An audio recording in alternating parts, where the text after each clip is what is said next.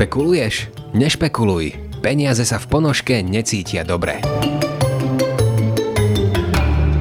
Pekný deň, milí poslucháči. Moje meno je Lenka a dnes vás budem sprevádzať zaujímavou témou, kde budeme s mojimi kolegovcami a kamarátmi diskutovať o refinancovaní úveru.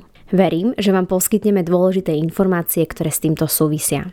Pri mikrofóne vítam finančných sprostredkovateľov Dušana Frkania. Ahojte. Martina Štelmacha. Čaute. A Marcela Krempaského. Krásny deň všetkým. Chlapci, ahojte. Dnes máme opäť tému, ktorá je veľmi zaujímavá a súdim kvôli tomu, že nám prišlo veľa podnetov od našich známych a klientov, aby sme sa tejto oblasti venovali. Myslím si, že to bude určite spôsobené aj tým, že ľudia hľadajú možnosti, ako si znížiť svoje finančné záväzky.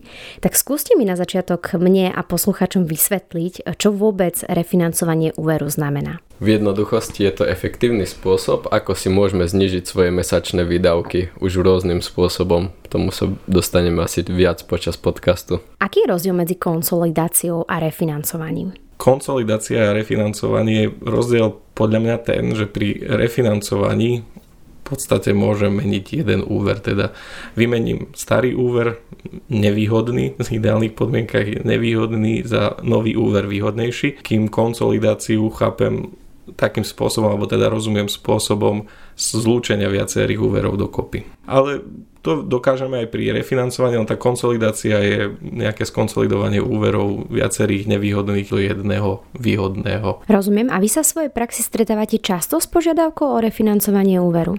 V súčasnosti sú to doslova preteky, nielen čo sa týka klientov, ale stačí si otvoriť možno aj Google a napísať slovo refinancovanie a vidíme, že samotné finančné inštitúcie doslova pretekajú v tom, kto to vie urobiť výhodnejšie, ponúkajú rôzne benefity, možno ten bojuje sa aj s tým, že kto má najnižší úrok na trhu a podobne. Čiže táto požiadavka je veľmi trendy a veľmi častá. Je teraz taká doba, doba tomu myslím, že veľmi napomohla. Ja si pamätám ešte situáciu spred desiatok rokov, môžem povedať, a vtedy, vtedy ledva sme niečo počuli o hypotekárnom úvere alebo a už o refinancovaní vôbec. No, to sa ešte hýbali úrokové sázby niekde na úrovni 6%. Postupne ako tie úrokové sázby padali dole, aj tie úvery sa nejako rozbehli, aj úvery na bývanie, a tá potreba refinancovania prišla práve vtedy, keď naozaj zo 6, 5, 4% padli úroky až niekde k 1%, tak samozrejme vtedy to začala byť veľmi zaujímavá téma a klienti, ktorí mali nevýhodné úvery, staré úvery s vysokými úrokmi alebo s veľmi krátkou dobou splatnosti, tí zrazu potrebovali nejako zefektívniť to financovanie.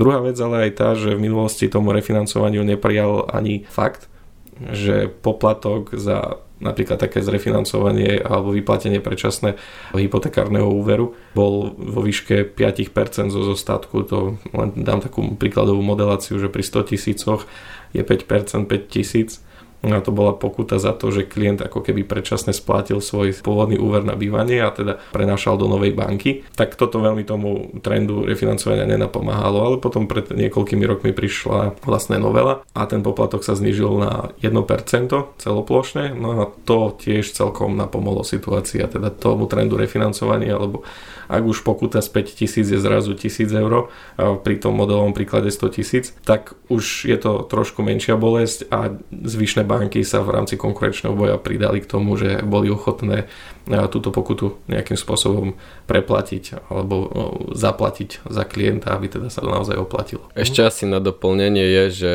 pri SROčkách, teda ak SROčka má hypotekárny úver, tá pokuta nie je 1%, ale stále je tých spomínaných 5%, ako to bolo, to len poznámka za okraj, aby, aby sme to tak nezovšeobecnili až pri veľmi a potom niektorí, možno aj naši klienti ostanú z toho prekvapení, keby sa náhodou do takej situácie dostali. Budú veľmi prekvapkaní.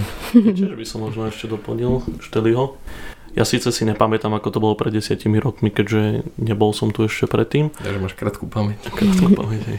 Ale viem, že teda, keď ja som nastupoval, tak tie úroky boli trošku vyššie a momentálne sú tie úroky nižšie, čiže viem, že ten apel hlavne na mňa a teda od mojich školiteľov, alebo vtedy ľudí, čo ma teda zaučali do tohto biznisu, bol práve smerovaný najmä na tie hypotéky a refinancovanie, lebo práve tam vedeli, mm, alebo vedel som ušetriť tým ľuďom a pomôcť. Je to väčšinou tak pri, pri tých úveroch, že tam klient vidí i hneď ušetrené peniaze. Hej, ako náhle sa mu zniží splatka alebo zniží sa mu úrok, proste vidí, že je to pre neho výhodnejšie, nejakým spôsobom sa mu odľahčí to mesačné zaťaženie finančné, tak vidí hneď uh, zmysel, vieš to často pri zabezpečení a teda poistení príjmu a poistení nehnuteľnosti, tak je to väčšinou len taký prísľub, že teda naozaj, keď sa niečo stane, bude to zaplatené. Teda keď nastane nejaká kritická situácia, nejaká škodová udalosť, tak sa peniažky vrátia. A to teraz nehovorím, že to refinancovanie alebo úvery teda majú vyššiu prioritu voči zabezpečeniu, len pri tom takom bežnom, rýchlom pohľade, tak klient vidí iné pridanú hodnotu, ale obidve veci sú by som povedal, že rovnako dôležité ako, ako to, to, to fina, výhodné financovanie, tak aj to výhodné zabezpečenie, dokonca veľmi spolu súvisia. Mm. Len z toho pohľadu toho klienta hneď vidí užitok pri úvere. No ja si myslím, že aj je to veľmi super práve pre finančného sprostredkovateľa, ktorý možno začína a práve takto dokáže klientovi pomôcť. Čiže v tomto smere je to naozaj niečo, kto, kde ten finančný sprostredkovateľ sa cíti cenný a užitočný, lebo práve nejakým takýmto produktom to nazvem, veľmi pomohol tomu klientovi a hneď vidí, že mu šetril peniaze a ten klient je spokojný a vtedy podľa mňa je to sebavedomie toho finančníka, možno ktorý začína, tak práve takýmto produktom mu vie pomôcť a tiež sa podľa mňa dostane do toho rýchlejšie a viacej sa mu to páči. Nie je vynimočný stav, keď sa dostaneme do, do rodiny a úvery práve zužujú tak domácnosť, že, že už nie sú schopní si pokryť ani svoje nejaké bežné výdavky, nie je to ešte nejaké zabezpečenia a zabezpečiť si majetok a zdravie a práve takou hodnou rádou a prípadne nejakým nastavením výhodným úveru, zlúčením úverov, vyplatením tých nevýhodných, tak sa urobí nejaký ten priestor na to, aby klienti mohli teda voľne dýchať.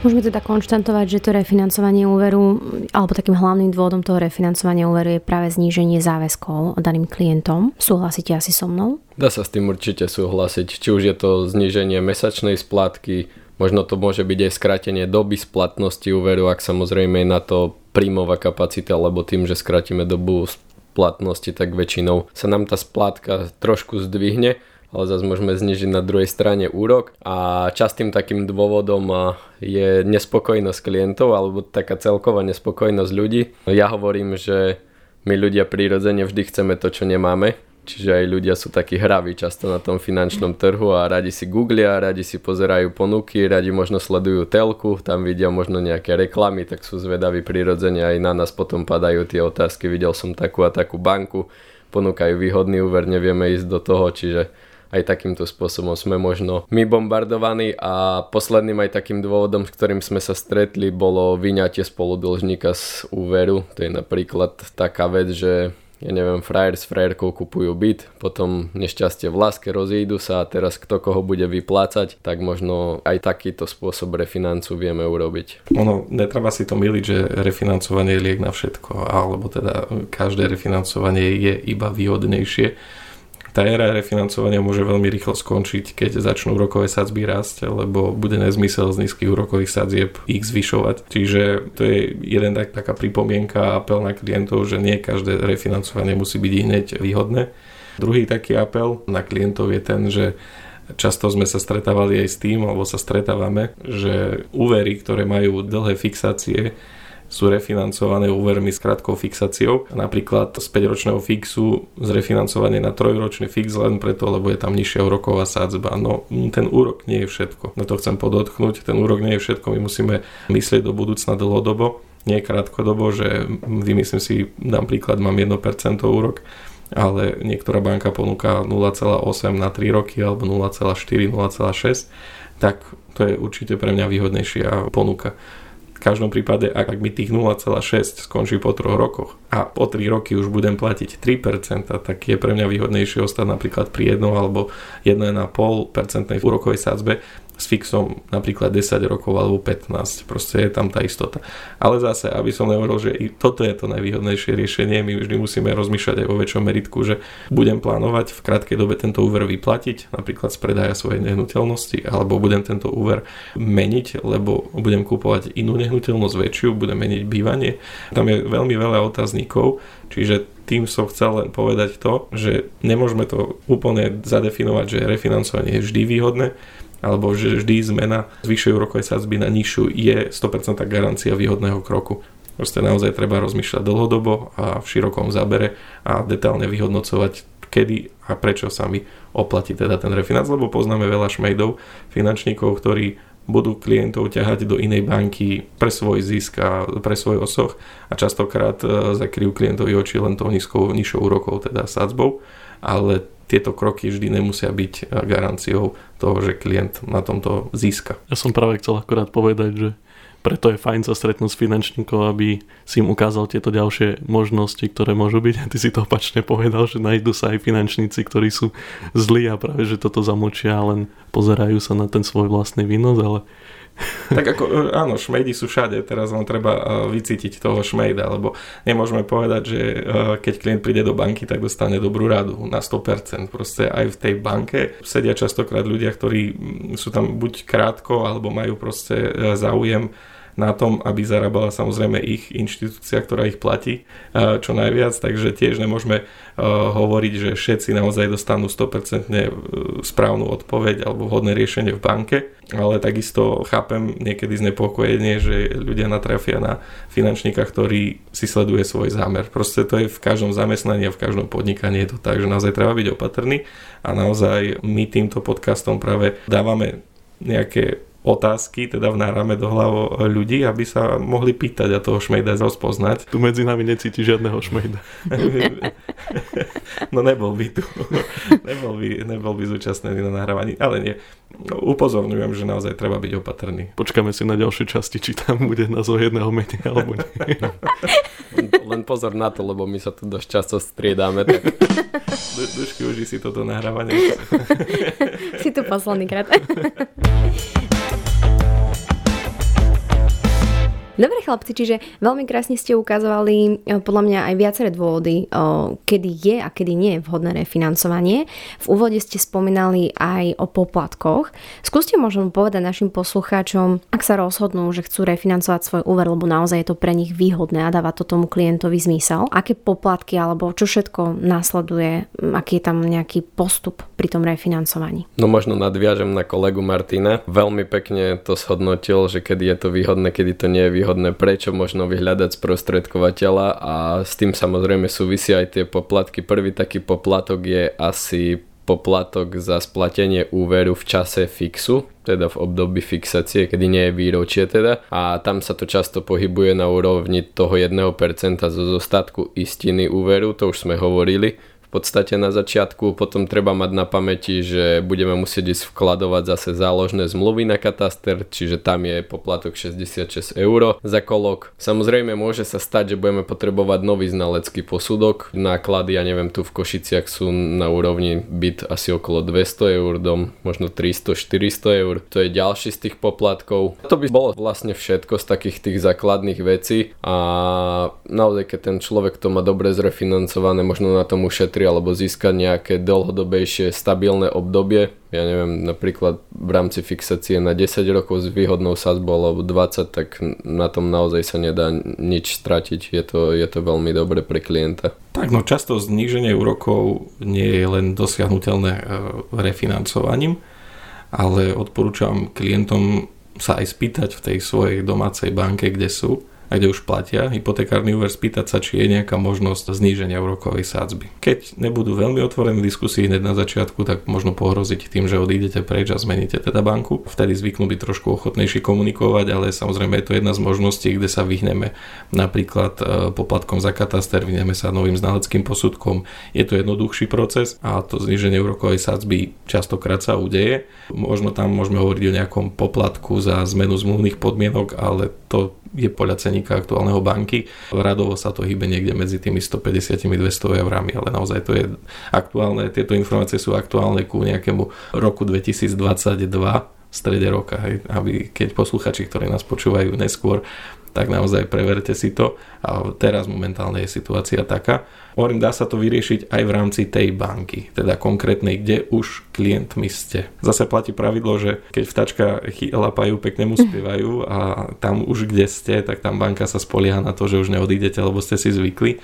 Nová banka častokrát dokáže ponúknuť klientovi výhodnejšie podmienky ako tá banka, kde už klient je, lebo oni sa snažia ťažiť z toho, že klient tu je, zvykol si už na prostredie, zvykol si na pobočku, naviazal sa tam na ľudí, využíva internet banking, má už veľa, veľa produktov, ktoré sa im úspešne podarilo v rámci kroselu popredať a teda, že už klientovi sa nebude chcieť odchádzať, ale našťastie e, doba je taká, že ľudia čoraz menej sú už takto zaviazaní konkrétnym inštitúciám a naozaj, keď dostanú lepšiu ponuku, tak sú ochotní aj odísť. A to banky potom na to zvyknú zareagovať, že teda aj keď z počiatku nechceli znižiť úrok, tak nakoniec ho znížia, lebo videli, že ich stratégia nevychádza, že teda klientovi sa nebude chcieť. Máš možno skúsenosť za tých viac rokov v biznise, čo si tu že volali takto banky klientom a snažili sa im teda z dobrého srdca alebo takto upraviť a znížiť túto úrokovú sadzbu? Úprimne nemám. Ako myslím, že nevolajú s tým, že chcú znížiť úrokovú sadzbu pozriem sa z takého toho podnikateľského hľadiska, že veď máme známych, ktorí tiež robili na call centrách v rôznych spoločnostiach a, a tam je jasný záujem, že proste to call centrum sa musí zaplatiť a to znamená, že musí byť vždy predaný nejaký nový produkt, aby firma získala. Ak by call centrum malo efekt pre firmu to, že znižuje náklady, znižuje zisky, alebo teda znižuje náklady pre klienta a znižuje zisky firme, tak vlastne sa zahrabe tá spoločnosť, berme to samozrejme s nadsádzkou nejakou, ale väčšinou mám len skúsenosť, že teda z, z banky alebo z inštitúcií zvyknú volať, keď chcú niečo predať, nové, nejakú novinku. To, čo sa týka úrokovej sadzby, tak tam je zákonná lehota, myslím, okolo dvoch mesiacov, teda minimálne dva mesiace vopred by mal klientovi prísť list pred koncom teda fixácie, kde je informácia o tom, aká úroková sázba bude na najbližšie obdobie teda na najbližšiu fixáciu a tam má klient priestor teda zareagovať. Z praxe, no neviem, či som sa stretol aspoň raz alebo dvakrát s tým, aby banka poslala klientovi tú najvýhodnejšiu úrokovú sádzbu sama od seba, ako momentálne ponúka na trhu. No len na Margo, lebo mm. viem, že znova, keď sa vrátim ku tým môjim začiatkom, tak ja som bol učený a vedený ku tomu, že teda servis je jeden z našou najdôležitejšou súčasťou toho biznisu a teda práve, že keď je tam vysoká úroková sadzba, tak mali by sme kontaktovať tých klientov a tak to štandardne aj robíme, lebo záleží nám na nich a teda znižujeme. Čiže takto sa na to pozeráme. No, myslím, že toto splňame celkom slušne, lebo jednak, že tí naši klienti častokrát majú k nám dosah aj cez sociálne siete, teda vedia nás kontaktovať jednoduchšie ako bankára. Do banky väčšinou sa dovoláte alebo skontaktujete. Ale však máte VIP bankára väčšinou. Tak, hej, dovoláte alebo nedovoláte, ale e, v rámci, máte tam obmedzený čas, teda v rámci pracovných hodín a teda treba už spisovať e-mail, treba hľadať vizitku a, a podobne. Naši klienti často majú dosah na nás, alebo teda vedia sa s nami spojiť aj na sociálnych sieťach a teda tam formou príbehov a formou príspevkov tiež informujeme v reálnom čase o tom, že čo sa deje v rámci finančného trhu, aké sú aktuálne možno úrokové sádzby, aké sú aktuálne podmienky a pokiaľ to klienti uznajú za vhodné, tak vedia teda nám na to reagovať a kontaktovať.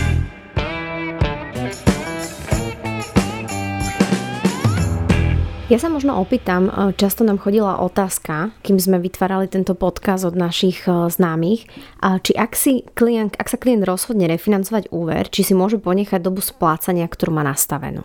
Určite áno. Jednoduchá odpoveď, ale nevidím dôvod, prečo by si nevedel nechať alebo nemohol nechať.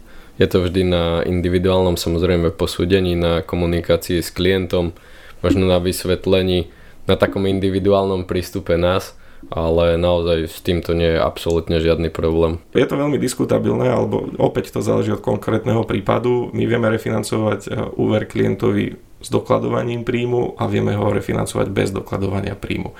Má na to vplyv veľa, veľa premenných, čiže to by som až takto hlboko nechcel ísť to možno potom pri individuálnej nejakej komunikácii, ale poviem tak, že pokiaľ klient musí mať dokladovateľný príjem, alebo za istých okolností, kde by bol problém výška príjmu, tak nevieme možno znížiť dobu, skrátiť dobu splácania, alebo mohli by sme naraziť na to, že skratením doby splácania sa zvýši splátka a tá splátka bude vyššia ako klientov príjem, takže opäť individuálne dá sa aj skrátiť doba, dá sa predlžiť doba, ale naozaj záleží to individuálne od toho klienta. Takou samozrejme podmienkou, doplním kolegu na, pri tom refinancovaní bez dokladovania príjmu je, že banka si sleduje, či ten nový úver refinančný bude mať splatku nižšiu ako ten predchádzajúci, ktorý sme refinancovali. Ak táto podmienka je splnená, tak ten refinanc je vlastne bez problémov. Tak ja som sa stretla s tým, že mala som kamarátko, teda ešte mám, a jej finančný sprostredkovateľ refinancoval úver. Veľmi natešená prišla za mnou, že o koľko jej dokázal znížiť ten záväzok a ja som nechápala, ako je to možné, že dokázal o toľko, keď vo výsledku tá úroková sadzba bola nižšia, možno naozaj, keď si dobre pamätám, o 0,03 a zistila som, že on v podstate natiahol dobu splatnosti opäť na 30 rokov. Mala tam už iba možno nejak splácené tých 24 rokov, takže celá natešená bola z toho, že ako má nižšiu splátku. Takže možno aj to je dobre kontrolovať, že dobu splatnosti, či má zmysel zase naťahovať e, tie roky splácania, alebo tak samozrejme potom je tá preplatiteľnosť vyššia. Ale chápem, že je to všetko veľmi individuálne, záleží od toho, v akej klient situácii a podobne. Ale minimálne sa zodpovedali to, že nie je vždy nutné tú dobu splácania zase naťahovať na na, tú najdlhšiu možnú. Mm, je to o kompromisoch, tak toto poviem. Hej. Teraz, mm, aby som sa vyhol tomu, že či ho odsúdime alebo ho neodsúdime, naozaj je dôležité, ako to bolo komunikované. Ak tá splatka je tak zničujúca, alebo tak zaťažajúca rodinný rozpočet, lebo sa udeje niečo nepredvídateľné alebo nejaký výdavok, ktorý nám naozaj komplikuje to splácanie. A tým znížením splátky aj za cenu toho, že sa roztiahne doba splácania dokážeme zabezpečiť pravidelné splátky a teda bezproblémový chod za takých okolností je to povedzme tak, že znesiteľné, ale len tak pre nič za nič e, naťahovať dobu splácania určite by som neodporúčal. V jednoduchosti povedané natiahneme si počet rokov, ktorý budeme zase splácať úrok z toho úveru. Teda my síce znižíme splátku, ale môže sa stať, že zvýšime preplatenie na tom úvere na úrokoch. Takže naozaj detálne, opäť e, veľmi detálne komunikovať každý jeden krok, sledovať si konečné preplatenie alebo finálne preplatenie aspoň po tú dobu, kde my v rámci fixácie vieme naozaj povedať, koľko sa preplatí. Opäť, ak mám fixovaný úver na 5 rokov, a idem si pozerať náklady na 30 rokov na úrokoch, tak to je tiež veľmi presné výpočty na základe veľmi nepresných čísel. Totiž my už po 5 rokoch nevieme, aká bude úroková sádzba alebo po 10 po troch. Takže naozaj aspoň si sledovať to preplatenie v rámci tej doby, kde máme fixovaný úrok a už tam si vieme povedať, že či to bol výhodný krok alebo nebol. Vy mi viete povedať z praxe také možno reálne príklady zníženia splátok za posledné obdobie, ako ste klientom pomohli? Za mňa mám jeden taký pamätný príklad. Myslím, že som ho možno už aj tu v podcaste niekde hovoril, ale poviem znova. Bol to taký úverový cyklus, alebo také pekná úverová reťaz, kedy klienti samozrejme si liečia to, že nevedia splácať úver ďalším úverom a samozrejme aj tá by som povedal, že kvalita alebo dôveryhodnosť tých finančných inštitúcií ide dole, čiže ideme tým spôsobom, že a najprv možno hypotéka, banke potom nejaký spotrebák, pôžička, až na konci skončíme niekde pri nebankovke, kde samozrejme nie je až taká náročnosť na kontrolovanie príjmu a tak ďalej. Klienti tam mali asi 9, možno možno aj 10 úverov a naozaj tie mesačné splatky boli už možno aj 1000 eur, pričom tá výška úverov mohla byť vo výsledku nejakých 50-60 tisíc a tam sa nám podarilo, alebo sa mi podarilo znížiť splátku na 450 eur, čiže Aha. asi tak o polovicu. A naozaj, ale povedal som aj klientom, že otázka je teraz, ako sa budú správať oni ďalej. To je niekedy podstatnejšie ako to, či sa nám podarí alebo sa nám nepodarí zrefinancovať ten úver, lebo znova znova sa vieme dostať do toho úverového kolečka, ako som hovoril. A to je aj v rámci toho našho servisu také dôležité, že, že s tými voľnými peniazmi čo urobíme ďalej, lebo keď klienti doteraz nejak vedeli s ťažkou biedou, ale vedeli splácať tisíc eur, tak asi majú kapacity na to, aby možno prepliť to svoje také rozmýšľanie, nie že uverovať sa, ale vytvárať si ten kapitál, tie rezervy na to, aby sme sa mali tak, že aj nepoviem, že dobre, ale v kľude mm-hmm. aby sme nemuseli takéto nepríjemné veci riešiť. To je inak podľa mňa veľmi dobrý podnet, eh, lebo mne sa tiež podarilo jednému klientovi, u mňa bolo asi najväčšie, eh, najväčšie pomoc nejakých 150 eur zníženie mesačne a tiež keď som tak diskutovala s klientom, tak eh, na základe samozrejme jeho profilu, situácie a tak ďalej sme shodnotili, že tie peniaze v podstate nebude dobre len tak si ponechávať niekde na účte. Čiže mm, možno také odporúčanie klientom, že pokiaľ im to finančná situácia umožňuje a takto im krásne finančný sprostredkovateľ dokáže ušetriť našetriť tie peniažky, tak naozaj sa zase poradiť, čo s tými peniazmi ďalej. Pretože nám môžu veľmi pomôcť aj v budúcnosti si niečo zabezpečiť, rýchlejšie splatiť úver a podobne. Vy chlapci máte tiež nejaké konkrétne čísla, ktoré nám viete dať? A koľko ste pomohli klientom ušetriť? Možno len také za posledné obdobie, lebo viem, že máte toho veľa, čo sa týka tých refinancov, ale to, čo si pamätáte. Ja som robil sebe takže pomohol som sebe. Z toho sa teším. Tak ako vravíš, presne tie peniaze, ktoré sa ušetrili, tak sú tam ďalšie možnosti a ja som ich teda investoval, čiže verím tomu, že aj na základe toho refinancu som si ešte možno zveladil svoj majetok, keďže budú tie peniaze investované. A ďalej, čo som využil poslednú dobu, tak určite to, čo sme sa bavili, a teda zabezpečil som im to, aby z banky znížili úrokovú sadzbu a natiahli tú dobu fixácie Často sa to nenosí, to, to znižovanie úrokových sadzieb v rámci jednej banky, lebo za to odmena nie je, čiže veľa ľudí o tom ani nejak nezvykne hovoriť. Naozaj našim cieľom je hľadať tie najvýhodnejšie riešenia práve pre klientov. Preto aj, aj týmto sa snažíme vás všetkých informovať o tom, že je aj taká možnosť v rámci vlastnej banky sa spýtať, aspoň skúsiť sa spýtať na zníženie úrokovej sázby. Častokrát pod tú minimálnu úrokovú sázbu banka nezíde. Teraz je otázka, že či vôbec máte prehľad o tom, aké najnižšie úrokové sázby banka ponúka. Opäť my tieto informácie k dispozícii máme, čiže keď s tým klientom sedíme, tak prejdeme si rad radom všetky banky a všetky ponuky, aké momentálne ponúkajú, vidíme tie minimálne ceníkové sázby. Ak tam vidíme priestor u klienta zísť nižšie, až na to minimum, teda čo banka ponúka a že bude to pre neho to najefektívnejšie riešenie, tak samozrejme to je naša prvá cesta, teda vedie tam spýtať sa v tej banke, kde sme.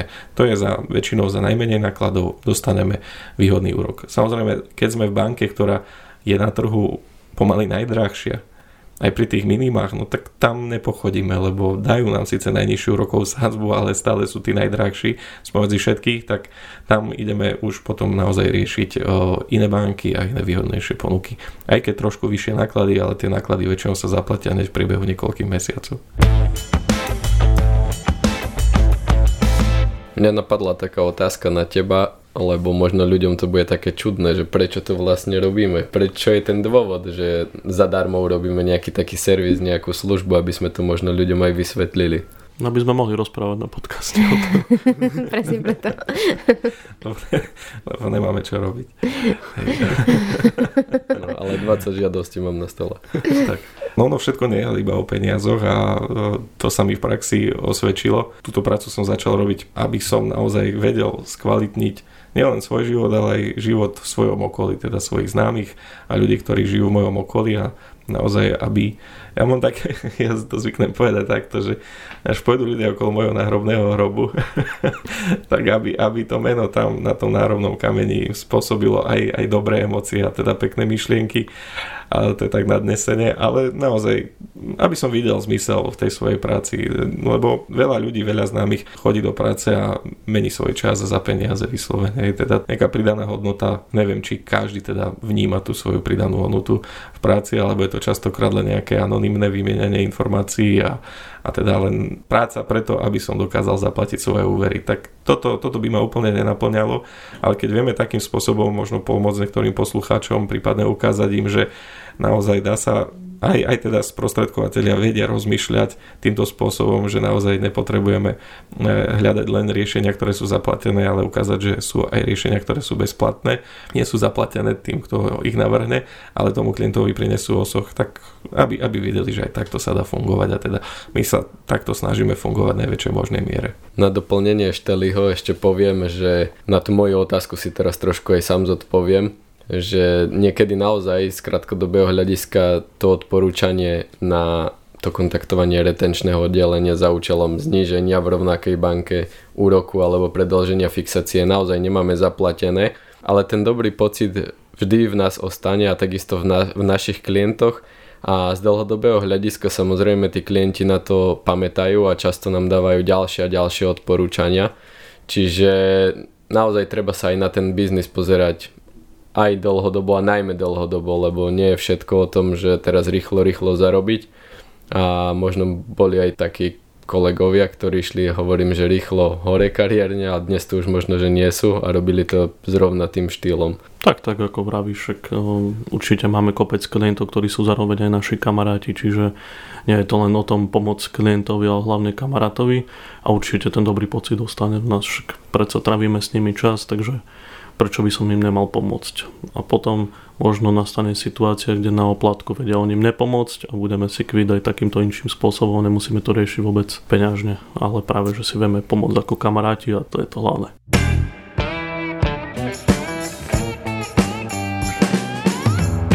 Chlapci, podľa mňa ste to veľmi pekne vysvetlili celú túto tému. Ja mám vždy takú veľkú radosť, keď s vami môžem diskutovať. Môžeme sa tak dohodnúť, že na záver by ste povedali nejaké ešte posledné slova našim poslucháčom a tým by sme sa s nimi aj rozlúčili. A ja by som teraz dala slovo môjmu kolegovi Marcelovi Krempaskému. Moje odporúčanie klientom je nebuďte zbytočne spokojní, vždy nejak nezabudnite na svoje nejaké práva alebo možnosti, ktoré máte, kontaktujte tie svoje banky, že ste možno videli nejakú lepšiu ponuku, je to podobné ako s paušálmi, kým sa jednoducho neozvete, nič sa nedieje, ako náhle sa začne niečo diať, že možno pohrozíte odchodom, určite dostanete tú najlepšiu ponuku. Čiže za mňa asi toľko. Ďakujem. Teraz poprosím uh, Martina Štalmacha. My tu stále bojujeme s tým, že uh, aké informácie ešte posunúť a aké neposunúť bližšie, lebo naozaj rozumieme tomu, že tento podcast sa bude vysielať v nejakom čase a teda ľudia ho budú mať sprístupnený aj neskôr. Čiže naozaj uh, ťažko je dať nejaké konkrétne čísla, konkrétne rady, také, ktoré by boli dlhodobo platné, čiže naozaj uh, vyberáme len to, na čo sa budeme môcť odvolať aj po roku, po dvoch, po troch. Moje odporúčanie je vybrať si človeka naozaj na základe jeho možno referencií, nejakej reklamy, naozaj skontrolovať si, že či sú na ňo dobré hlasy alebo nie.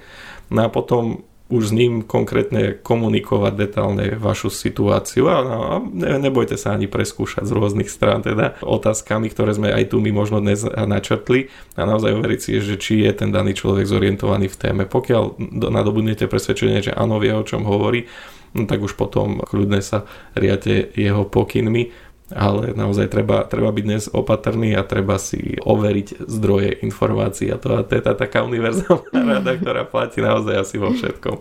Toto je moje odporúčanie teda. A ešte poprosím o jeho záverečné slova kolegu Dušana Frkania. Keď už tu bola univerzálna rada, tak je ťažké niečo doplniť. Možno za mňa určite, ak máte nejaké otázky, treba komunikovať so svojím finančným sprostredkovateľom. Možno zbytočne sa budete trápiť na nejakými vecami, ktoré si neviete možno prepočítať, neviete si to predstaviť, zbytočne budete rozmýšľať na tým mesiac, dva a unikne vám to.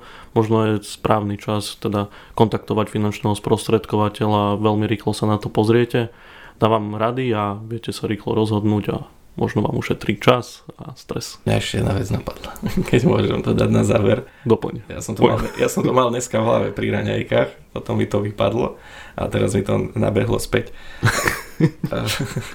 keď sme hovorili aj o tom, že teda spýtať sa v tej svojej konkrétnej banke na možnosti, môžete sa spýtať aj tam, ale opäť, keď sa spýtate finančníka, ktorému naozaj dôverujete, ktorý má prehľad o všetkých bankách, tak jednak, že ušetríte čas, lebo nevysvetlíte sa na pobočke a teda nemusíte cestovať a tak ďalej, lebo častokrát sa to už dá vyriešiť aj nejakým online rozhovorom a teda aj virtuálne. Ale čo je taká základná pointa, aj teraz riešim jeden prípad, kde sa mi ozval známy, že potreboval by nejak upratať úvery plus ešte vyriešiť nejaké navýšenie tých úverov. Tam sme narazili na kameň, že častokrát príde tak špecifickej situácii, že tá je doslova riešiteľná iba v jednej banke. Maximálne dvoch. Naozaj sú aj takéto špecifické prípady, ktoré keď som aj prevolal všetky partnerské spoločnosti, tak naozaj riešenie bolo iba v jednej inštitúcii, to je jednoduché pre klienta. No a teraz čo sa častokrát v praxi môže stať, že vy zbehnete do jednej banky, tam vám povedia, že nedá sa. Tak zbehnete do druhej banky, povedia, že nedá sa. Jeden deň v čudu a zistíte, že nikde sa nedá. Nikde si urobíte priemer, eh, nejaký priemer z dvoch, troch bank. Avšak ako náhle máte nejakého špecialistu po ruke, ktorý naozaj pozná väčšinu podmienok z rôznych bank, tak vám nájde možno riešenie hneď v tej jednej konkrétnej, ktorá je pre vás výhodná a ušetrite si teda behanie, ušetrite si starosti a negatívnu energiu z toho, že sa nedá. Veľa ľudí možno rezignuje hneď po dvoch, troch informáciách, že nie, toto nie je riešenie. Čiže naozaj je prirodzené, že ten človek v jednej spoločnosti, konkrétnej nejakej banke a podobne bude vám ponúkať len to, čo k dispozícii má, ale nejak vás nebude možno navigovať inde, je otázka, že či vôbec má priestor klobúk výnimkám samozrejme, ale či má vôbec informácie o tom, že čo sa dá inde vyriešiť. Takže to je tiež taká jedna rada, že ušetrite čas tým, keď sa budete pýtať ľudí, ktorí majú všeobecný prehľad. To si mal parádne raťajky. A určite turistika je aktuálne trendy, aj tá banková, niektorí ľudia naozaj radi pobehajú. Oni to zase majú poraňajkový beh. No, vidíš, tak budeme chodiť na raňajky s klientami, potom na turistiku s klientami a všetky informácie majú. Chlapci, veľmi pekne vám ďakujem. Vám, milí posluchači, veľmi pekne ďakujeme za vašu pozornosť. Ak by som mohla dať ešte odporúčanie aj nakoniec, tak budeme veľmi radi, ak si nás aj na budúce zapnete a budete pri našom podcaste, ktorý sa nazýva Nešpekuluj. Ďakujeme a želáme vám krásny deň. Ahojte. Čaute. Dovidenia.